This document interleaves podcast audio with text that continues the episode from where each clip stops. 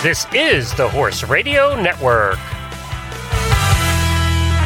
What a beautiful day for horses in the morning. You are listening to the number one horse podcast in the world. Here's your entertaining look at the horse world and the people in it.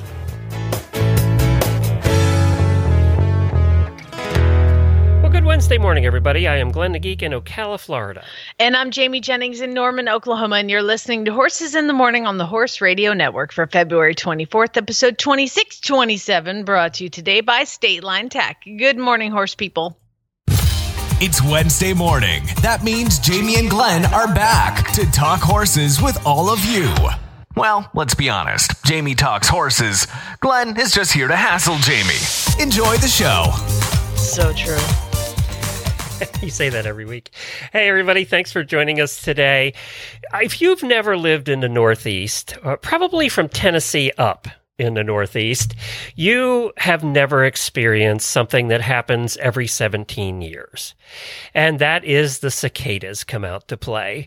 Now, this year is cicada year. They've been hiding since 2004. And uh, we were in Maryland then, by the way, when the cicadas were out. And it is an experience. Now, a, a cicada is basically a locust, and it's about two and a half inches in length, and it has a three inch wingspan. They are huge. Um, and they're emerging soon. They're going to come out soon to lay their eggs in trees. And after the eggs hatch, there's going to be four to six weeks later where they're going to spend two to four weeks. This is in late May and early June, courting, mating, flying, and driving people nuts because they are loud. I mean, loud. Plus, they fly into you and they're just everywhere. It was to the point the one time that a certain cicada came out, we were in, we visited Kentucky and we went to Shaker Village. I don't know if you ever went there when you were in Kentucky, but it's a beautiful old historic place where the cicadas were out. When you walked along, you crunched them because they had, they'll lose their shells and fall on the ground. And it, the whole, you'll go out riding your horse and you'll hear crunch, crunch, crunch because they lose their shells and the shells are crunchy. Oh, so you're not stepping on live bugs? well, they or the on dead their ones, yeah, both. Uh, you get both, and but they crunch when you step on them, or when you take your bike out, you'll just be riding and crunching the whole way. There's that many of them. They come out by the millions. I feel like some there's some every year, but like this is like These the, are the big years. So these are the and they're the big ones. They're the big in size ones. So there's about 14 states. Apparently, the temperature reaches 64 degrees is the magic number.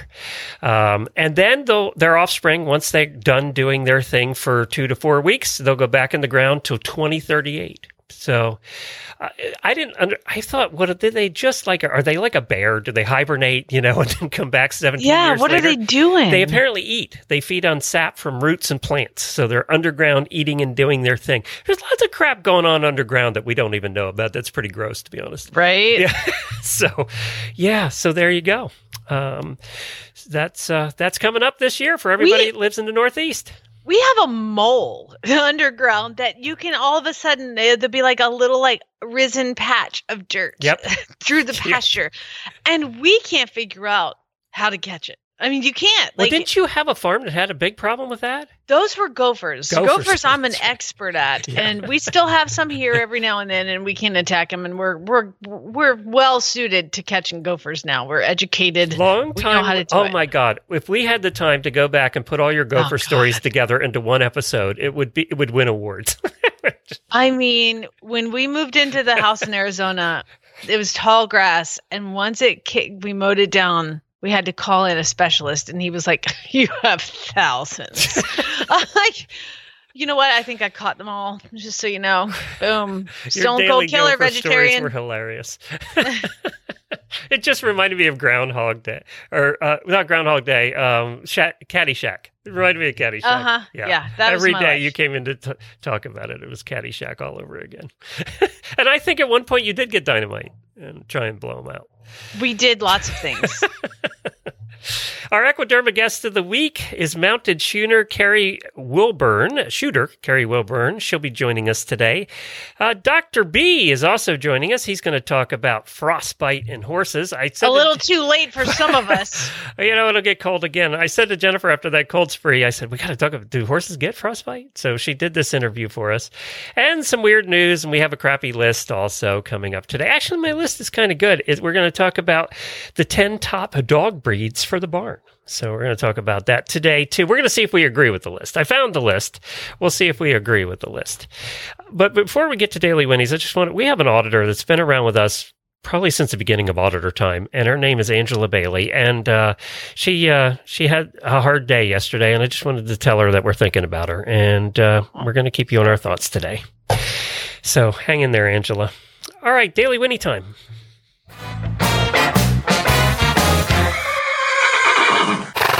I only have one birthday today.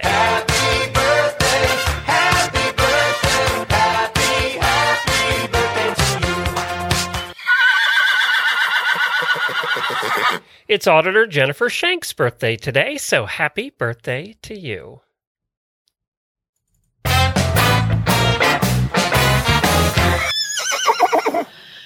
Oh my gosh, I have been on an adventure, Glenn. So some people might not know, but I have a, a bit of a side gig, and of course, it involves horses. But it's helping people find I was, horses. I'm say, a, I was wondering what the side gig was. I wasn't I'm sure where you were going with that. an equine agent, if you will, and I was contacted by a family in Oregon who had has been looking for a horse for quite a long time, and their trainer is not d- d- focusing enough time on finding them a horse, and so they contacted me. Uh, they were referred to me, and I found I found him a horse, and let me tell you, it's fun to shop with a budget. Not gonna lie.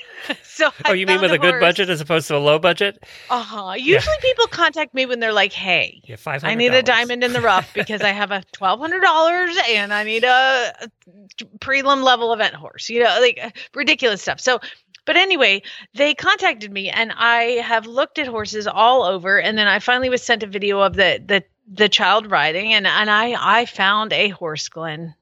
I found a horse, but I am supposed to be the buyer's agent for this horse, and I have no idea what I'm doing once we get the horse vetted. The horse is getting vetted tomorrow in London.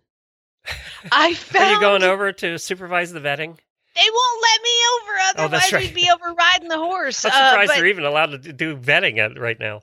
Yeah, they're they're gonna vet the horse in London tomorrow. But then it's like, how the hell do I get the horse to the U.S. and I'm supposed to be the facilitator for this, and I've never done that. So if anybody out here has experience in importing horses to the United States, I would really appreciate an email Jamie at horseradionetwork.com because I have no idea who to go through what. And I so I asked her and I said, Hey, you sell a lot of horses. What you know, what are some things you would recommend? And she's like, Oh no, usually the buyer does that. Crap. You need to talk to Kayla. Kayla does this all the time over there. Oh yeah, see, there you go, Kayla. I'll be emailing and you Kayla's later. going to be on the show tomorrow. She's doing the sales and breeding episode tomorrow. So you do need to talk to Kayla. Kayla can guide you. Okay, well that's good. Anybody else too, if you have experience importing a horse, um, to go from London. And you know what's funny is I had talked to Jennifer, your lovely wife, and Kayla about horses in Ocala. Because there were so many horses. Like every event, I needed a novice event horse. And every horse in the world that's for sale, that is a confirmed novice event horse, is in Ocala. And I was like, I can't shop in Ocala. I can't send a horse on a trailer from Ocala to Oregon. It's just not fair. You know, that's a long way. and so what do I do? I find one in London. London. Because that makes a lot of sense. but But at least they can fly over to the West Coast, right? yeah, exactly. The flight is actually easier on the, than than sitting in a trailer that long. But I was like, oh my god, I can't find a horse. I just I've been looking, looking, looking, and um, yeah. So London, cheerio. Um, all of our listeners in England, I'm I'm buying. If you have experience west of London with any horse sellers, please email me and I'll tell you their name. But I actually checked online. This person has amazing reviews as far as being a horse uh, seller and things like that. So um, I contacted her and I was like, "Hey, I'm looking for this," and she's like, "Oh, perfect. Here, here's the one." And I'm like, "Oh my god, it is the one." So anyway, I'm about to be importing a horse. Uh, hopefully, it passes. you. You're becoming so international. I know this is this is going on the resume, Glenn. I I import horses internationally for clients. Look at me. Put that on my business card.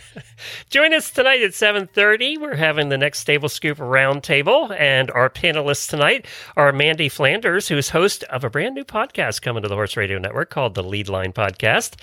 So you're going to meet her tonight. She's been, actually, she's been around our shows a long time. Debbie Laux, you know her, host of Horsemanship Radio. She's joining us, and auditor Rachel Walker is joining us as well. She's representing the listeners tonight. And our topics include how to creatively market your horse for sale, uh, racing horses at two and the use of whips in racing. Guess who recommended that one? And should both be abolished. Debbie wants to talk about that tonight. That should be a lively conversation. And managing costs of having a horse. What's necessary and what's not. I feel like that's just a useless conversation because you're all going to buy what you want anyway. I want So- all the things. exactly. So I, I just feel that's useless. Feel, feel, speaking of, by the way, you can see that 7.30 tonight Eastern Time. Just go to the Horses in the Morning Facebook page or Horse Radio Network or Stable Scoop. We'll have it on all auditors. It'll be on your page too. So it'll be in all those places. Uh, but speaking of buying things, if you go to statelinetack.com right now and check out, they're having a saddle pad sale. Uh, and it is all of the things that you need many, many of. Many, many of, many, many of. This is a Western saddle pad sale, and they have 10 pages. There's 452 of them on sale. Yes, you think English have a lot of pads? Ain't nothing on what the Western people have. Really? They have a, and theirs are prettier. I'm just saying, theirs are much prettier than ours and expensive. Western pads can be uh, cost a lot of money.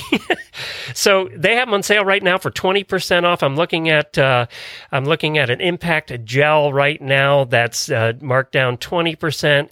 Uh, they have a bunch of gel pads right now. Toklat pads marked down uh, to $89 and Toklat uh, pads are, are a lot higher than that usually.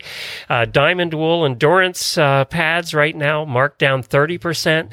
It just goes on and on and on. Whether you want square pads or you want shaped pads, uh, whatever you need, they're there, as well as they have the acrylic saddle blankets that everybody is so familiar with that you buy kind of like we buy our cheap saddle plaids and use them by the thousands and then just throw them away.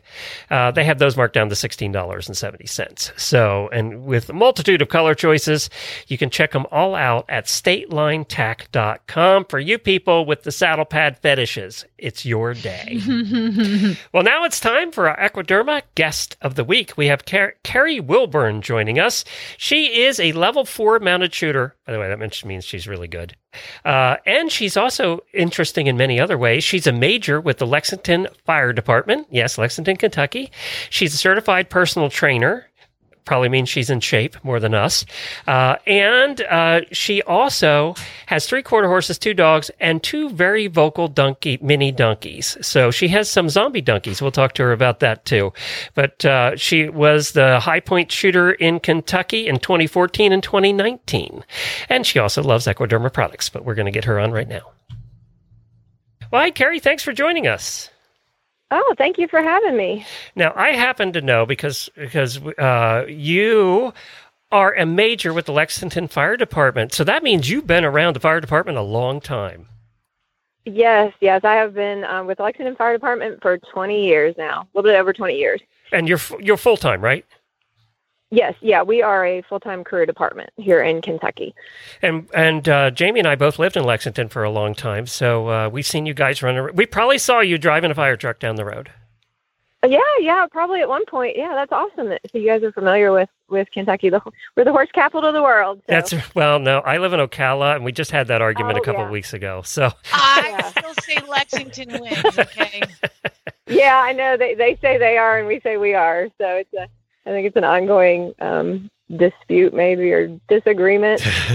So I, you know, we've had a lot of badass uh, horsewomen on the show today, and I think being a mounted shooter and being a major with the fire department, you qualify as a badass. I'm going to put you in that well, category. thank- Oh, thank you so much. I, I really, I enjoy both. I really enjoy the fire department has been a fabulous career, and um, mounted shooting has. It's just such a wonderful group of people. Um, I can't, you know, I, I did some showing in saddlebreds before I did mounted shooting, and I, I can't say enough about the, just the people in mounted shooting. I think is it just what really makes the sport um, fabulous. Um, just when you're a new person mounted shooting, um, everybody will just oh, you know, welcome you with open arms and help you as much as possible. They'll let you borrow their stuff and their horse, and I mean, it, it's just an incredible sport. And you like wearing the outfits. Yes, that, that's pretty awesome too. Um, you know, it's it's not um, you know a lot of um, equine sports. You know, it's you have to wear a particular um, I don't want to say uncomfortable attire, but um, with mounted shooting, we do have required wardrobe, but you actually get to dress up like a cowboy or a cowgirl and wear the chaps and the chinks and the hat. Um, you know, you can go like more old style Western attire, like from the 1800s and early 1900s, or, um, you know, with the the chaps and the chinks, and um, we are required to wear the button-down shirts and a cowboy hat. But you know, you can kind of go all out with it. Um, you know, kind of whatever you want to do. So that's kind of fun. You know, particularly um, being with the fire department, I'm you know wearing the navy blues all the time. So that's that's kind of a fun side of it for it as well. A lot of people will I got to kind of put their own spin on it. I got to ask you this. So, growing up in high school, like I know Jamie had this, and I know my wife did too. Growing up in high school, when you're the horse girl, you're known as the horse girl.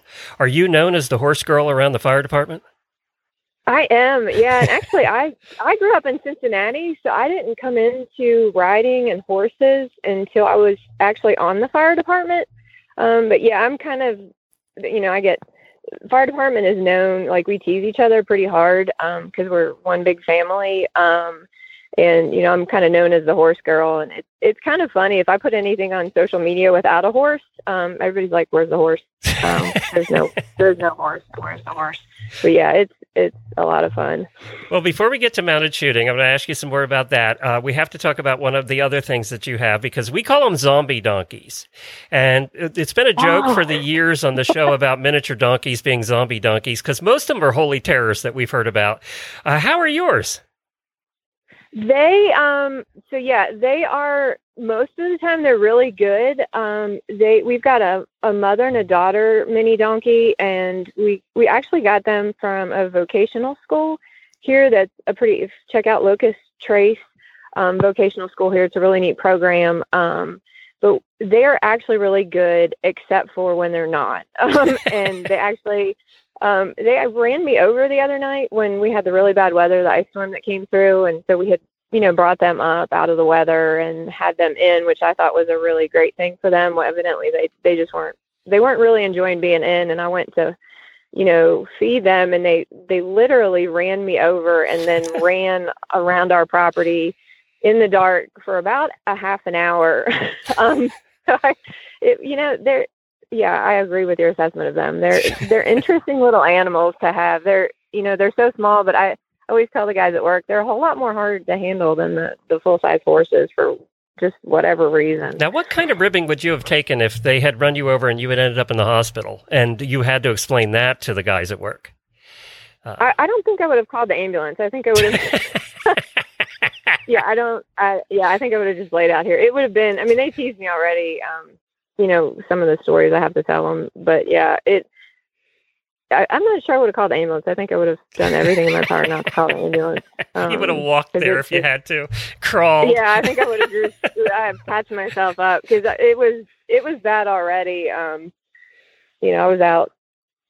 I think it took me about 30 minutes to catch them because you know I think if you're familiar with mini donkeys, they do. They're almost like cats um, they kind of do their own thing, and until they're ready to do what you want them to do, they're just not going to do it. So, um, yeah, I, I, highly recommend them, but they're they're interesting. So we've talked to other mounted shooters, and I want to do something a little different with you today. Um, as a matter of fact, you know Tammy Sronce. Everybody in mounted shooting, I think, knows Tammy. She used yeah. to be a host of one of our mm-hmm. shows for years, and Tammy showed up oh, at our awesome. house.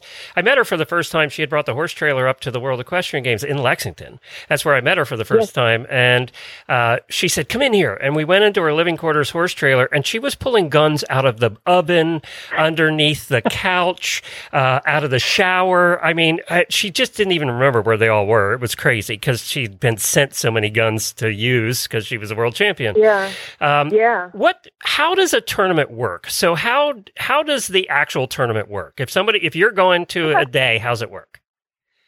Yeah, so um, I would really encourage anybody um, that's new to not be intimidated by that at all. Um, and I think, you know, a lot of new people, you know, getting into something, you know, if you see like an event, if people go to cmsaevents.com, you can see all the events that are being hosted in your area. Um, and, you know, one thing you're, we welcome spectators, so go and show up. But basically, um, with a mountain shooting event, they're typically a one day event unless it's like a large, um, you know, state um, competition or regional event.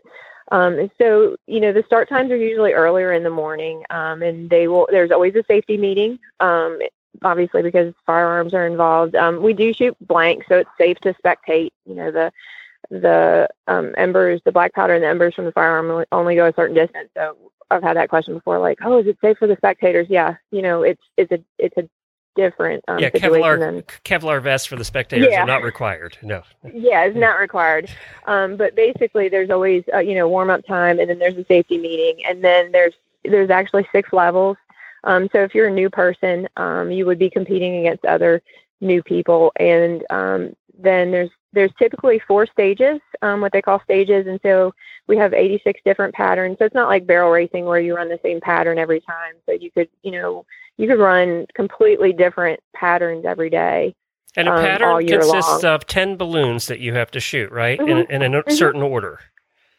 Yep, in a certain order. So there's typically um, you have two um, single action um, 45 long Colt um, firearms, and you shoot five. The first five are are considered the random part of the pattern, and they can be, you know, an S shaped zigzag, or they could be, you know, in a big U shape, and then um, you would, you know, use five um, five rounds on those, and then you have to exchange one gun for the other gun, and then typically, but not all the time, the other ones are in a rundown. If it's just a straight line and you're just flying toward Yep, the gate, basically. Yeah. Yeah. Yeah. So um, for most events, you'll have four different you'll have four different opportunities to to go, which is kind of nice. Um, so you you you know can make a whole day out of it. And so one you know like if it's a Saturday and a Sunday event, Saturday is freestanding and Sunday is another day. Um, but the nice thing is, you know, if you're a, a new shooter and you show up and you're like, hey, what's going on? I guarantee that somebody will take you and walk you through it. I 100% guarantee it. Um, you know, and particularly like say you show up one, you show up on Saturday and you say, I'm interested in getting into this sport. Um, can I come tomorrow and bring my horse? Somebody will offer to let you borrow their chinks and a shirt and a hat and guns and a holster. I, I absolutely guarantee it.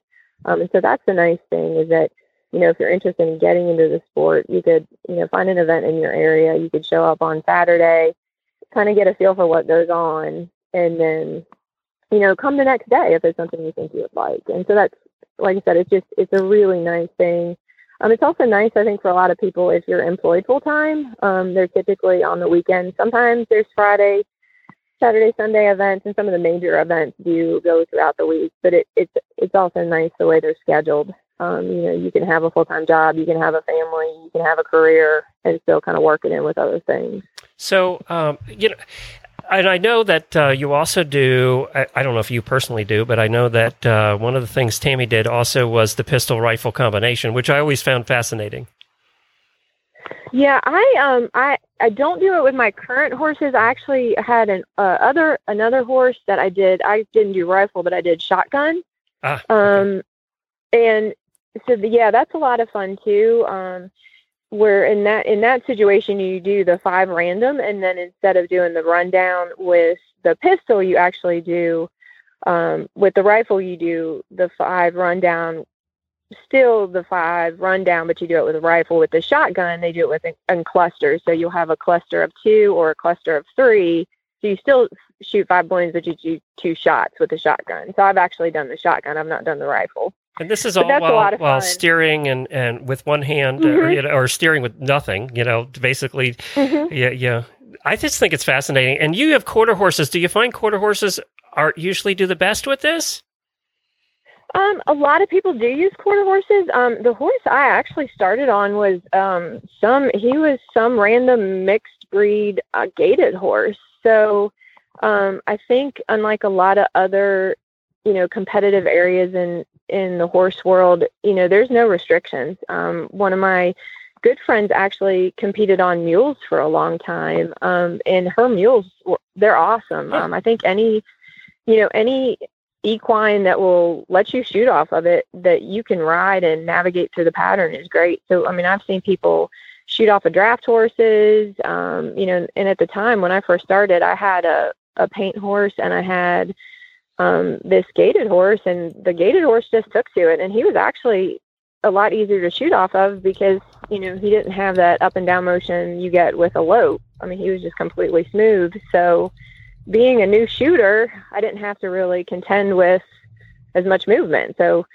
um, you know, I think that's, you know, having the disposition, having a horse with a disposition that'll take to it um, is kind of more important than necessarily the breed or anything else. Um, I think, you know, the upper levels a lot of times kind of gravitate toward the quarter horses just because of the speed and their agility on the turns. But, you know, I've seen people riding, you know, appendix thoroughbreds and you know, Appaloosas and, you know, all, all kind of different breeds. Okay, cool. Well, before we let you go, let's talk about Equiderma products a little bit. What, what What's the product, if you had to pick one, and I know everybody uses multiple Equiderma products, but if you had to pick one, which one would you say is your favorite? Ooh, um, yeah, it is, it is hard to pick one. Um, I love all their products. Um, I use the zinc oxide paste a lot. Um, obviously like right now with the weather being what it is um, but i use it a, a lot year round um, the my main mounted shooting horse um, smarty she has a lot of issues um, with scratches and then just she's just a little bit high maintenance. Um, and so i find that i use the zinc oxide paste. It's just kind of my go-to product. Um, you know just i actually use it a lot for just preventative on her um, on her for scratches and then um, just protective. She actually has some white areas on her nose, so I actually use it almost as a protective kind of coating on her nose. She just gets she's just kind of a sensitive, high maintenance horse. So that's kind of my go-to product. The good ones um, always are. Yeah, I use the I use the skin lotion a lot too. Those are the two that I reach for consistently. Um, but yeah, that's that's my go-to product though. And I know a lot of the other uh, guests we've had on have also loved the zinc oxide paste. I, I, just want to note that that's apparently out of stock right now due to COVID. They're having time getting it in. However, it should be restocked very soon. Oh, you might find it at a store at one of the retailers, uh, but at uh, equiderma.com, they're out of stock, but they should be getting it soon. They wanted me to let everybody know that. Okay. Uh, I think that's great. I mean, I, uh, their products are great. You can find them all at equiderma.com. That's where you go to find them. And uh, obviously, they have a lot of loyal users. We've been having guests on forever, and you guys all love their products. We use them here too. Uh, and the zinc oxide paste here, we live in Florida, so scratches are an issue. You know, they're something yeah. we deal with all the time. Uh, yeah. Well, this is great. Thank you for joining us. We really appreciate it. I'll let you get, I know you're at work, so we'll let you get back to work so the guys can tease you some more. Um, but, yeah, thank you so much. We'll yeah, I, I, appreciate the opportunity. This is a lot of fun. Hey, we're coming into Lexington. Uh, we're coming in. We're doing a road trip in August. I got to go visit you at the fire department. We need a ride in a fire truck, Jamie. That's what we need. Yeah, Absolutely. Give me a call. I would love I've always wanted to do one of the hoses. Will, will, they let me touch a hose? No, don't let him near anything in the fire department. Especially can, I can make I can make that happen. Yeah, just text me. Um, let me know oh, when cool. you all are coming in. We are doing this, Jamie. We are so doing this. We can make it happen. Yeah, yeah. We can actually. Yeah, let me know. I and I bet you we that. could try mounted shooting too. We could Carrie, do that. yeah, I, don't do it. yep, yep. Um, I will look um, if you guys would like. I'm I'm pretty sure we have several mounted shooting events in August. Um, oh, there's cool. we've got clubs here in Kentucky and then right across in Ohio as well. So all right. Well, we're, we can, I, I will. all that happen. I'll be in you. touch. All right. Glenn okay, is not qualified. so much. so you run the hose or hold a gun. Okay. Give him neither. Thanks, Carrie. You, work, you guys work that out amongst yourselves. I can make it happen. Jamie's breaking up. We have to go now. Thanks, Carrie. Bye, Carrie. Okay, thank you all. Bye bye. How cool would that be? We got to do that. You need to get over this. You need to try mounted shooting. Glenn, when I shoot a bow and an arrow, hmm yes, I have done some mounted archery. hmm And if I have the arrow in my hand hmm and my left hand and the bow in my right hand, it's not going to shoot. It's not just going to go off. If I hold a gun, there's potential. It's just going to go off and fire. Actually, actually, theirs are tougher because theirs are the kind where you actually have to cock it. Uh, it doesn't matter, Glenn. So it has to be like, cocked first before you do Wow. that. it never just shot out like that. I think weird. they would actually have you shoot it a few times on the ground before they put you on one of their horses. Mhm. Hmm. Maybe Okay. a mini donkey. How about you would know, do it on a mini, donkey? How How about this? I will do it 100% right after you do. Okay, on a mini donkey. We're going to do the mini Yeah, donkeys. right after right after you do it, buddy. I'm in. All right, let's uh, let's go to our next guest. But we are definitely visiting the fire department when there. It'll be good for pictures. Um, so she sounds like a lot of fun too. Uh, so thank you to Equiderma, equiderma.com for bringing that guest on. It was terrific. Uh, Dr. B is one of our regular guests here on the show. He's also out of Lexington, Kentucky. It's Lexington, Kentucky Day. It's Bryan Waldridge. That's because it's the horse capital of the world, Glenn. And I asked Jennifer to get him on the phone, and he couldn't come on right now, so she recorded this interview. Uh, but this is him talking about do horses get frostbite, and what do you do about it? It's time for the Horses in the Morning Horse Health Report. When our intrepid hosts, together with an unlucky member of the equine veterinary trade, attempt to inform, enlighten, or terrify horse owners everywhere into funding a Kickstarter campaign to mass produce Kevlar coated, bubble wrap lined equine products. And now, let's chat with Dr. Bryan Waldridge about frostbite.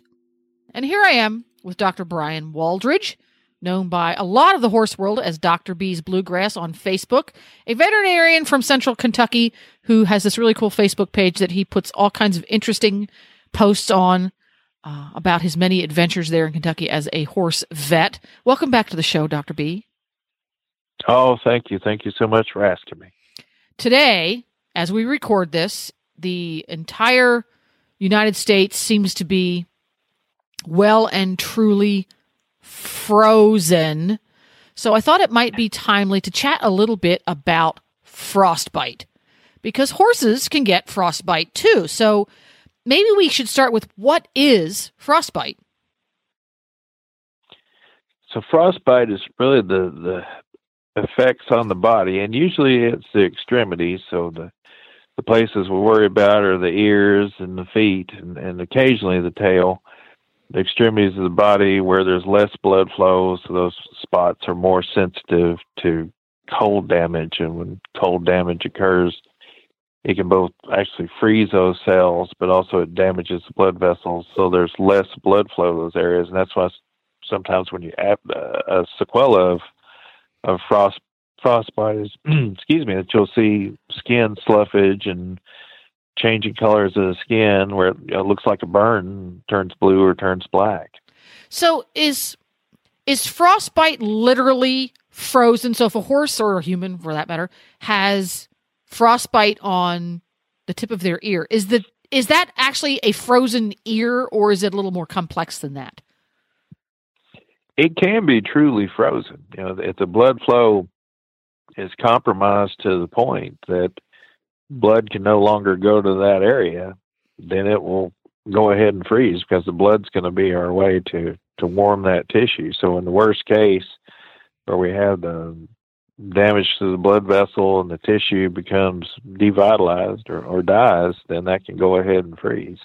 So you know less uh, you know, degrees of frostbite, but the ones we want to have is maybe where there's just some cold damage and we warm those tissues up. It may be red and painful for a few days, but goes away. And the bad end of the spectrum would be no blood flow and dead tissue that's eventually going to slough off. Ew, this would be yucky. Okay, that's step one.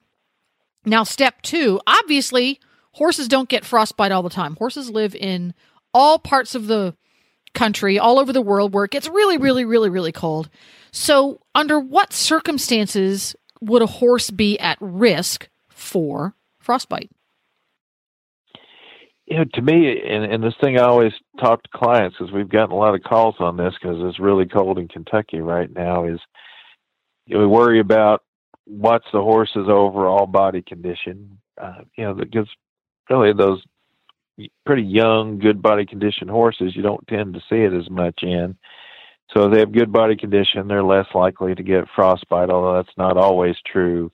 And then do we have conditions that make the horse more likely to have cold stress? So really the the two big ones in that is wind, because we all know about you know when they're doing the weather report telling you what the uh, wind chill is. I don't even listen to that anymore in Kentucky because it's always terrible. but what's the wind chill going to be? And then things like getting wet because you know you get wet, you get colder because you've got wet. So now you get more more heat loss. So you know if horses have a wind block and a spot they can get out of the rain or the snow, then they're less likely to show those signs. And you know as a rule, but not always true. You know if they're a kind of a younger, healthier horse and they've had time to adapt to that change in weather. You know, the horse has been in the cold area for quite a while and you know had time for the season to gradually change, then they those tend to do all right. You know, if we took a horse from California and dropped them right in the middle of Kentucky right now, they're definitely going to show cold stress.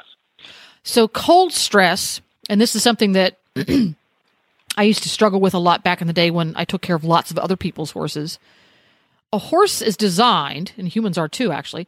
Mammals are designed so that as Mother Nature's seasons change. They change relatively gradually, and their body adjusts to it so that in the middle of summer, when the average daytime temperature is 85 degrees, if you pick that horse up and magically drop him someplace else where the average daytime temperature is 40, that horse is going to experience cold stress because his body has not had the chance to adjust to it versus a, that same horse could live in a place where in the summertime it's 80 degrees on average in the winter summer and then in the winter the average temperature is 12 degrees and that horse will be just fine because he's experiencing the seasonal change and his body is hardwired to make those adjustments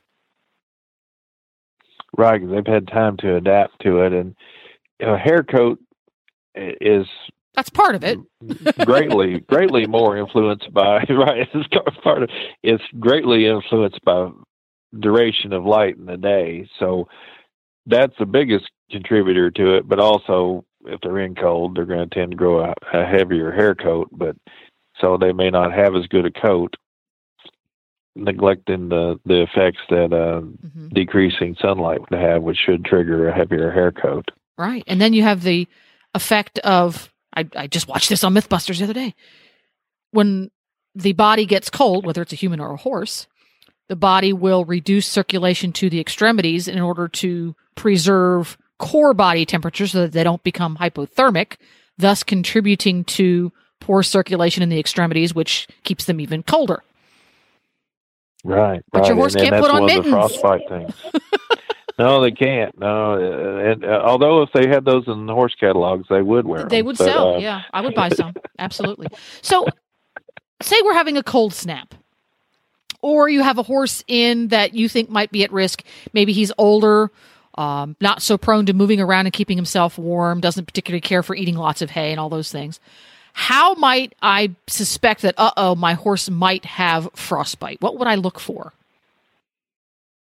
So coldness would be one of the things, you know, is that tissue, and I, I always kind of go back to their foot to control to to to be to be when I'm trying to think, you know, is this horse is we'll just use ear as an example, or, or the other day I checked a horse's sheath to see if it may be having some frostbite. So I'll I'll always go back to the feet because it seems like the the blood flow there kind of would tell you what the extremities are up to. So I'll go feel their foot, say, okay, what does that feel like? Then go up to their ear and say, does the ear feel a lot colder? Then that would worry me if it felt inordinate, inordinate, inordinately. I shouldn't use such high words with more than two syllables. Um, colder from the ear to the foot. I think, well, that's a little bit worrisome because he should be maintaining that blood flow better. And then is there oh. pain when you feel that area is the horse painful because you know, with frostbite, they're generally going to show those two things where, you know, if it's just a cold day, it may feel cold, but the horse shouldn't show any pain. You may see swelling too because of that decreased blood flow. Know, the fluid can't get back into the circulation. So you go out And color change, I should and- say and- color yeah, change it's, which is harder to tell on your horses. So whenever you, Yeah. you you're going out and it's frigid, nasty weather, you're worried about your senior citizen, and you go out there, and you go, oh boy, his his ears are very very chilly, and he is unusually upset about me fussing with his ears. He usually doesn't mind. What's my next step? Well, then we get decide. You know, just can we bring the horse? If there's a worry of it, and the horse is showing discomfort, then how do we get them out of the cold? So, do they have a a windbreak, or are they wet, where they need to come in out of the out of the weather? And then, you know, if they're not wearing a blanket, then that would be a time to think about a blanket to try and just make that core body temperature be higher, or maintain it better, and potentially help the extremities stay Ah. a bit warmer. Okay, so we're going back to that core body temperature by helping the core body temperature uh, comfortably and easily stay normal versus stressing and, and struggling to stay normal. We're allowing the body to naturally improve the blood flow back towards those extremities.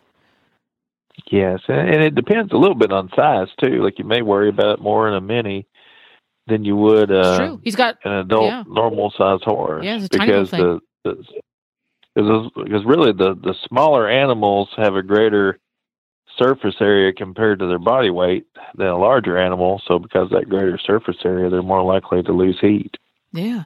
So we're gonna we're, we brought we've brought our horse over and we've got him in our we've brought him into the barn and we're gonna walk him around a little bit, help him warm, put a nice big puffy warm blanket on him. Is we're gonna use ears as an example because it's easy.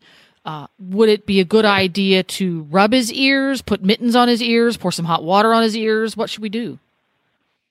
So I think rubbing them, putting something on there, you know, water, because that's going to promote heat loss. I probably wouldn't do that. And if one of the responses to heat can also be blood vessel constriction, Oh, so I would, that. as you know, as much as possible, let them passively warm themselves by rubbing them or, or covering them up. There we go. So at what point is it better call the vet? You know, for sure, a color change. You know, if you saw that that tissue is is purpley to you know, and everybody's seen those pictures where the people get get terrible frostbite starts to turn black. Yeah, they're icky. Icky. that's that's they are terrible. That that shows there's been significant tissue damage, and so you know if they don't respond within an hour or two, then it, it's probably time to have it looked at. But color change would be bad. Continued pain would be bad, and then the rest of the horse feels pretty warm, and that tip of that ear still feels really cold, and Ah, that would signal there may be something going on blood flow wise.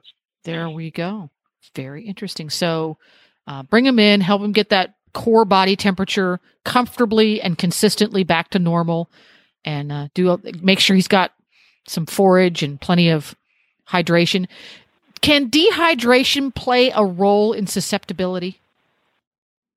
Well, it sure can. You know, it, it would uh, animal would have to be fairly well dehydrated, but still, if they have lower vo- lower blood volume, is going to be lower perfusion to the rest of the body. So, if we if we're normally hydrated, then hopefully our blood volume is going to be as it should be, which would help keep the tissues perfused and warm. There we go. Well, fascinating stuff. And Yeah. as I said, timely considering that as we record, the entire country seems to be dipping below below norms. So, uh, thank you again, Dr. B, for stopping by and telling us all about really great horse health topics. Where can folks follow your many, many Central Kentucky adventures online? So I'm on the Facebook, uh, Dr. B's Bluegrass, and uh, have pictures of the things I run into every day, and uh, some of the horses I'm lucky enough to see uh, fairly often. That um, everybody can come and uh, enjoy Kentucky from afar. There we go. Well, thank you very much for coming on, and we will see you again soon. Time to learn why some days you're embarrassed to be part of the human race. In Jamie's Weird News. Yes, today is one of those days, Glenn.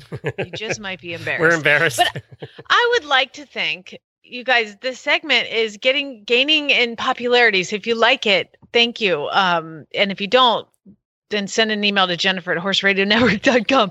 But I had a lot of people submit, and a lot of people submitted the same story. And it's it's interesting enough that I'm going to I'm going to do it first. But Jenny Lindsay, It's like they're voting on a story. Yeah, Yeah. I, I got it from several people. Jenny, Lindsay, Sandy, Faye, Bryce, and Danielle all sent me weird news stories.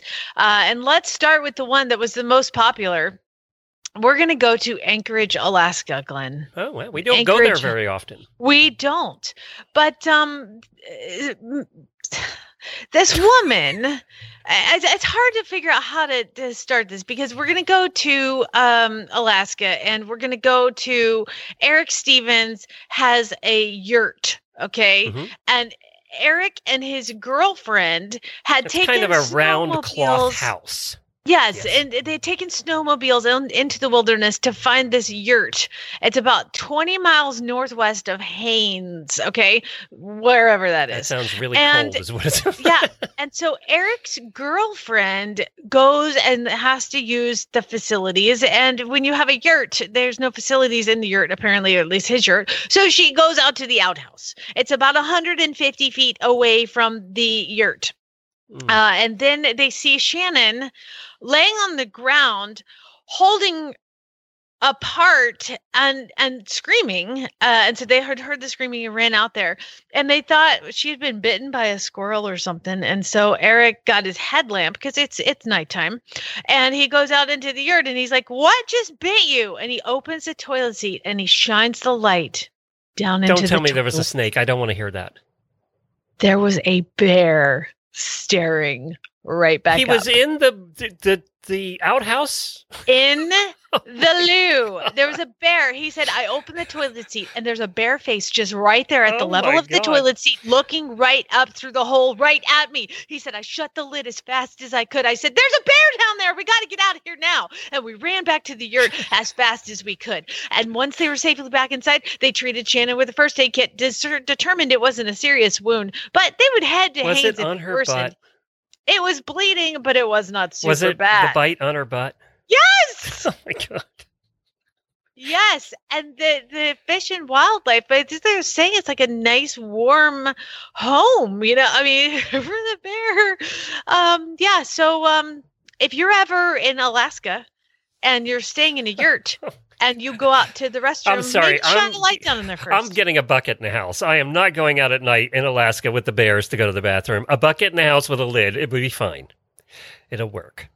And it can't. She's, you know, Er- Eric says no matter the season, he's going to start carrying bear spray with him at all time when going into the backcountry. And Shannon says she plans to change one behavior as well. And she says, "quote I'm just going to be better about looking inside the toilet." How about we just dump the sure." guy and get some guy that lives in a normal place? How about we do that? You know, she's she could find somebody else. There's like you know a ten to one ratio of men to women in Alaska, Yes. so yes, go for it. you could you could do a little better. All right, now we're gonna go to a weird, disturbing story. I I hesitated to tell this story because it is weird, but it's kind of like disturbing as well. We're gonna go to Phoenix, Arizona. There's a thrift store in El Mirage, and this family was going up and down the aisles shopping, and they oh, see this kind of plushy glowworm. Like it looks like a one of those Teletubby things, but it's like a baby toy and it's green and it's got like little sections in it and it's like a beanbag type toy, you know? Yeah. And the, so this parent's like, oh, our little baby will love that. And they grab the plush glowworm Oh, and they take it home. And they decided to like, you know, wash it and kind of inspect it, thank God, before giving it to their child because there weren't beans in that bean bag. Those were pills. Fentanyl, which is painkillers. God, I was going to guess cocaine, but uh, they found narcotics. It was hundreds and hundreds of dollars of, and you know somebody's in big trouble. They're like, "Where'd you put that damn beanie baby?" I it I don't know. I can't find it. I did make a donation to the Goodwill. oh my God. Okay, so we started in Alaska, then we went to Arizona, and guess where we're going to finish up with our last, not one, but two stories, Glenn. uh, Florida. We're going to head to, let's go with Collier County, Florida, because a Florida couple, I might have done this. I feel like I could did this one, but maybe not. Uh, you know, you go into All the Florida stories start to sound the same. I know. I'm like, have I done this one before? Oh, no, it's just another Florida story. There is a couple, and they go into the Costco because, you know, Costco has some really good deals on meat. And so they go into the meat section and they're looking around and they're like, you know what's better than buying meat? Stealing meat. So here's what they do. And if you've ever been to the Costco meat section, which I don't frequent all that much, but I have seen it because you can see Don't it from a mile sell away the meat in large quantity packs. very large quantity packs, Glenn, and they also have a very large variety of meat. And you know, this couple was like, "Oh my god, I really want some lamb, but we can't afford lamb." So, um, I'm trying to find it. Vito Gentile, 76 years old, Oh my God, they aren't young either. and Lucrezia Gentile, they decided they were going to just take what they wanted. And so he said, Vito said, Lucrezia, baby doll, open up your purse. So she opens her purse and he stuffs a giant rack of lamb How big is that purse? into her purse. It must have been pretty big because then Vito was like, Lucrezia, I know you're still holding your purse, but come over here because I'm going to put some halibut in it. And so he took a giant thing of Oh, halibut, expensive taste this folded it has. in half. Yeah, right? And and it gets better because then he's like, Lucrezia, is your purse full? And she's like, Yes, my purse is full. I cannot carry anything else in my purse, uh, Florida. So I can't carry nothing more in my purse, Vito. And she's like, Well, he's like, Well, come over here, Lucrezia. And he grabs a crab. Did that go down her pants? Please tell me it went down her pants. And he said, Undo your pants. yes. So he takes Lucrezia's Florida, pants. Florida people don't disappoint. and stuffs down one of them giant blue crabs. And then he's like, Oh, you know what would really go well with lamb and crab and halibut? You know what I'm going to do? I'm going to take some of these clams. I'm going to take some of these clams Oh, and I'm going to put them down my own pants. oh God. Okay. And then Lucrezia and Vito were like, you know what? I think we can't take anything else. And so they just start walking on out of the Costco. first of all, clams rattle. They're in a shell. this is this is not this is not the brightest couple that have ever been. So he's walking uh, along going clink, clink, clink, clink, clink. how, how many like clams? Like, d- are they in a bag? Do they? uh, they usually come in a bag, time? yeah. They, but there's usually like a dozen. It, it would make him look like he's well endowed. Let's just put it that way.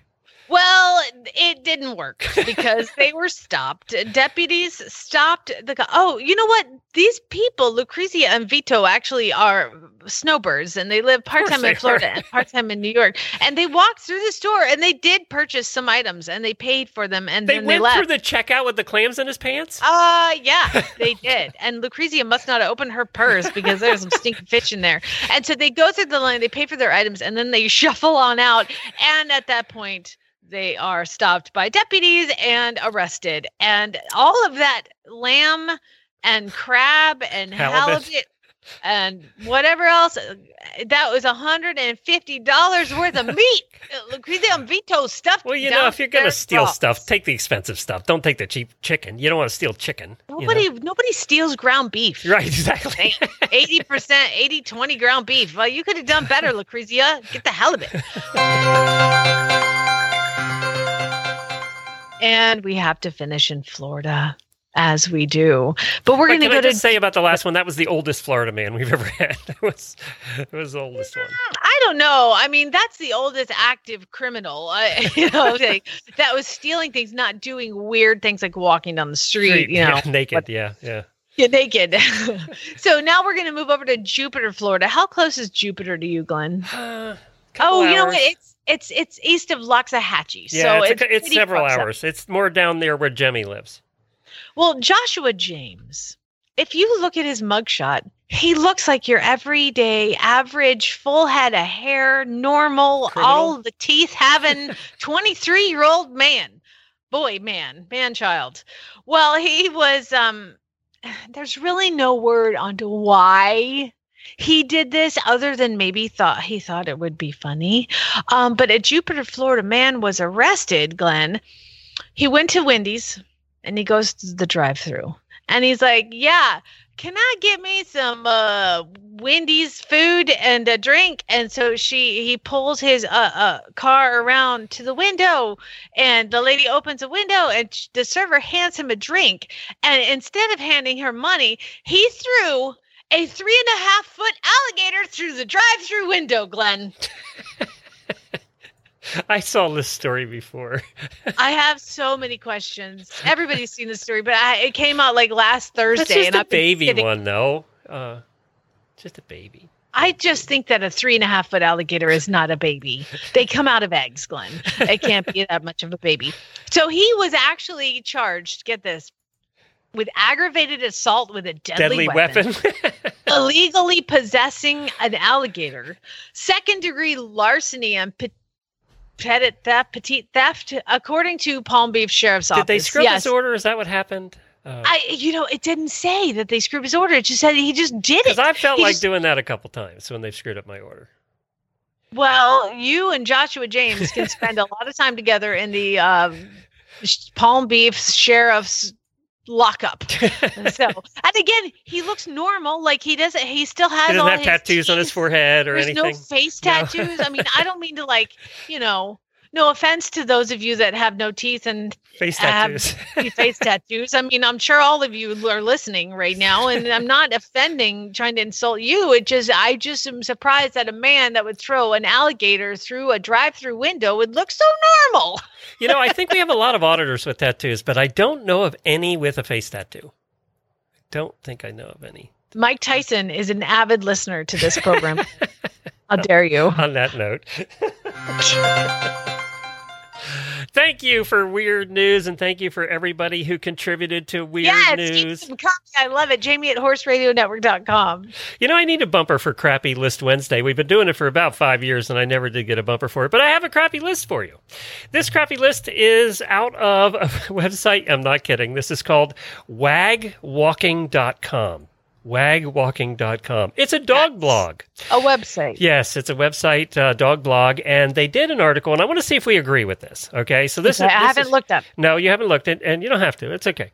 Uh, they they did an article on the best barn dogs, and they they basically went with two categ- categories: a barn dog that's good for getting rid of rat rats and mice and things like that. I never had a dog that was good at that. Uh, and then they have the protective dog, so the dog that takes care of your animals, whether they're cows or horses or whatever, sheep. So that's what they have. not That's the, not the kind of dog that's gonna you're gonna walk in the barn it's gonna be like laying in the middle of the aisle and you're gonna be like get out of the way not the kind that we No. have. No, that's Okay. correct. These are actually useful dogs. Bella the basset hound you have you can't lay I'm sure Bella's out there protecting stall. everybody from the wolves. so, um, so Australian Shepherd, yes, I that that- is very. They said Australian Shepherds are the most popular herding and protecting animals on farms around the world, and I would believe that a lot of uh, our friends have Australian Shepherds or and you know Yes. some kind of. They shepherd. are great farm animals uh, sometimes they help you when you don't actually need help You had those, didn't you? Didn't I have I have always had shepherdy type dogs. Dogs, and yeah. Zinni is an English shepherd, which is kind of an Australian shepherd border collie. It's the American version of Yeah. that. And um I just can't get her get it through her brain. She's the worst herding dog ever. like you know, you try to shoo something away, you're like, get away. She goes around the other side of him and sends him back to me. Here, go round up the bear and bring it back. I'm like, get go, move on. she Go wouldn't on, do good in the she- yurt either. No. Yo, you want the bear in your bed? Okay, I can bring him. I often wondered why Jack Russell Terriers were so popular with horse people because basically they're bonkers. Most of them I've ever met are bonkers. They're all over everything in the house, countertops, tabletops, everything. I have a Jack Russell. I know you do. Uh, Let's hear It's this. number two, by the way, Jack Russell Terriers, uh, and it, they're basically good hunting dogs. Apparently, you know they'll get rid of vermin and other creatures and, and keep the foxes out and that kind of thing. Um, so, do, does your Jack Russell have your Jack Russell Terriers ever been good at uh, keeping the mice away?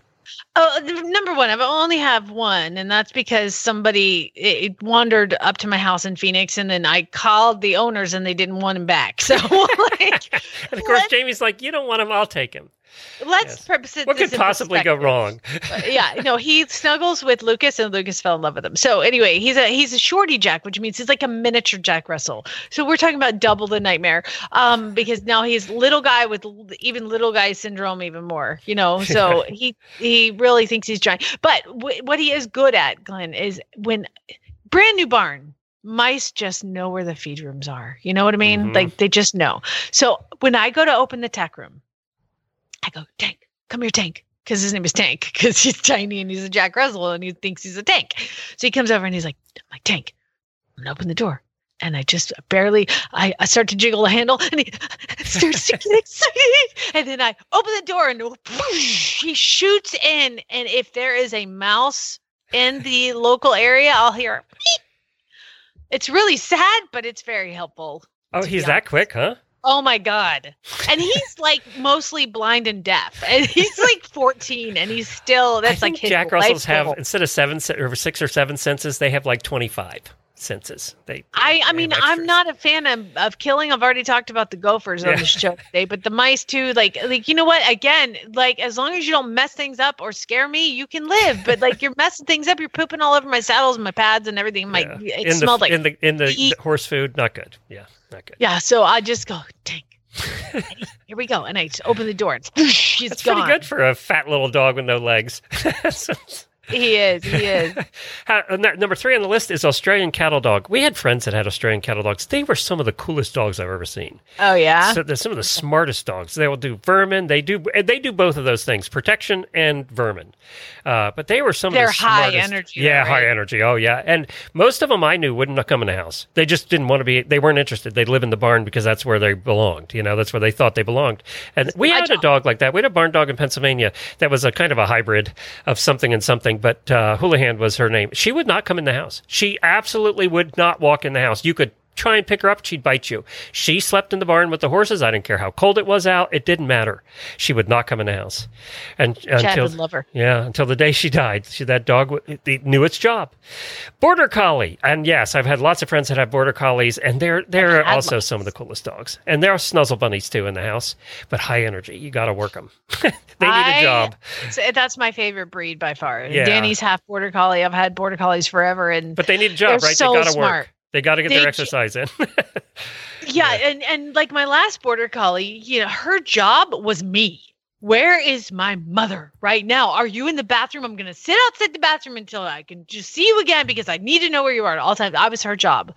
She would sleep at the floor next to the bed. And if I got up to go to the bathroom in the middle of the night, she's got to go with me. Like she, I was her job. But yes, I've had other border collies and and that they just need something to do. And and then I had another border collie that I taught 10 billion tricks to because she just like had this desire to learn things. When I started Horse Radio Network, we had a girl that, that lived with us for a while. One of the working students who had a border collie that would uh, was more interested in sleeping under my desk than doing anything energetic. Oh, so- wow. So- Anomaly. Yes.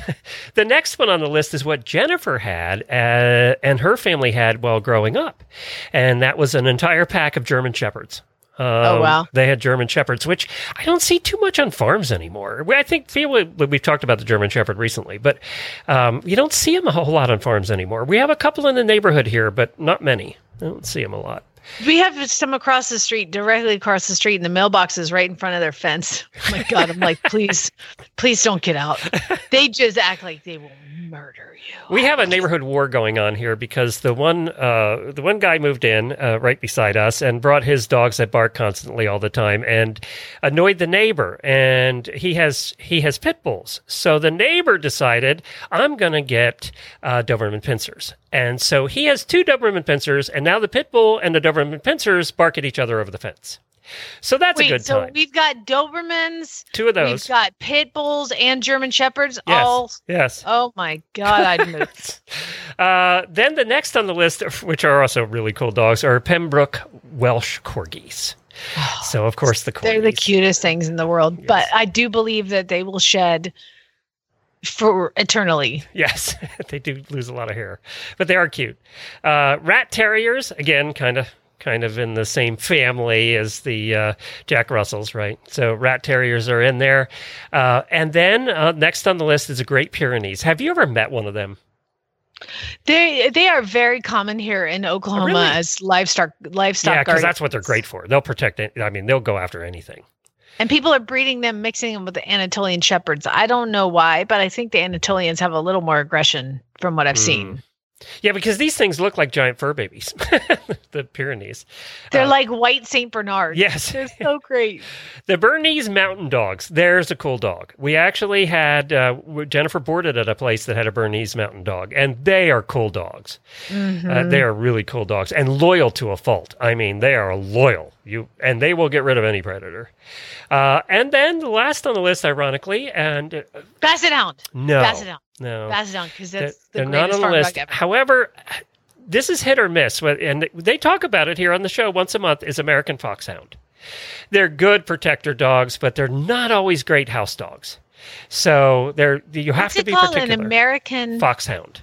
It's what they use for fox hunting, basically. Um, oh, and they're great at protection and and uh, all of that. But you, they're not always great house dogs. You really have to be particular. They've talked about it here on the show before. it's basically a Basset Hound is the dwarf version of these. Mm. Yeah, I yeah I can see that. Yeah, Yeah, Basset Hounds are dwarf hounds. So yeah, yeah I can see that. hounds with dwarfism, they're so cute. I gotta say, wagwalking.com I think did a pretty good job with this list. I like it. No, no golden retrievers or labs. Those aren't. Uh, Those not normal farm dogs? Well, I guess they're farm dogs, but they're not considered great at protection or eating the critters. You know, Ah, so these are more working farm dogs. Uh, but yes, Jack Russells and Corgis are the dog of choice at horse shows. Uh, You just see those all, all the, the time. time. Forever, you have. Yep, that's been true forever. You're absolutely right. So My there, it wasn't Jack such a crappy list today, was it? No, it was pretty good. I pretty know I'm, good. I'm slipping. Like, I'll find a crappy one for next week. Yeah, oh, I mean, oh, I have a crappy something for the auditors after the show. You have to hang around because we are talking about bridezillas after the show. Uh, there's been some new ones that uh, new li- lists of uh, demands that have come out from some recent brides that we have to go over. Because oh, brides are getting crazy, crazy. They've always been crazy brides, but they're getting worse, I think, in modern days. The new generation of brides are more demanding than they ever have been in the past. So let's uh, talk about that in the post show. Tomorrow, the sales and breeding episode, Kayla will be here with a special guest host. And also on Friday, we have really bad ads, and we're giving away $400 in prizes at the end of next month. So get your ads into Jennifer at horseradionetwork.com. And don't forget, tonight, Stable Scoop Roundtable. If you have never joined us, it's fun joining live because you can comment and actually join in on the conversation. And that'll be on the Horse Radio Network Facebook page, Horse in the Morning Facebook page, Stable Scoop Facebook page, any one of those. And the auditors can find it in the auditor room. Please join us live tonight. Lots of good questions and topics we're tackling, and lots of good guests. And you can find Jamie at You can find me at Flyover Farm on Facebook. Flyover Farm, Jamie Jennings, certified Monty Roberts instructor. And she'll have more have to type all videos soon once her wing is uh, improving. Once Oh her- no, we we have horse in training right now, Oh, and okay. Abby's been great enough to ride him for me, and uh, he's he's super cute. So now new- he's finally back to work. He he was just boarded for a couple weeks while the snow was melting. Good. Well, I'm glad you're back to work and uh, at least uh, supervising. You're you're now supervising. You have a I'm white hat. probably I'm doing a little little too much, but you know, um, it Thought is what it be. is. Here's your surprise face. I'm actually surprised it's taken this long, to be honest. it just kind of hurts. Whatever. Pain will stop you from doing too much. That's true. It's a good equalizer.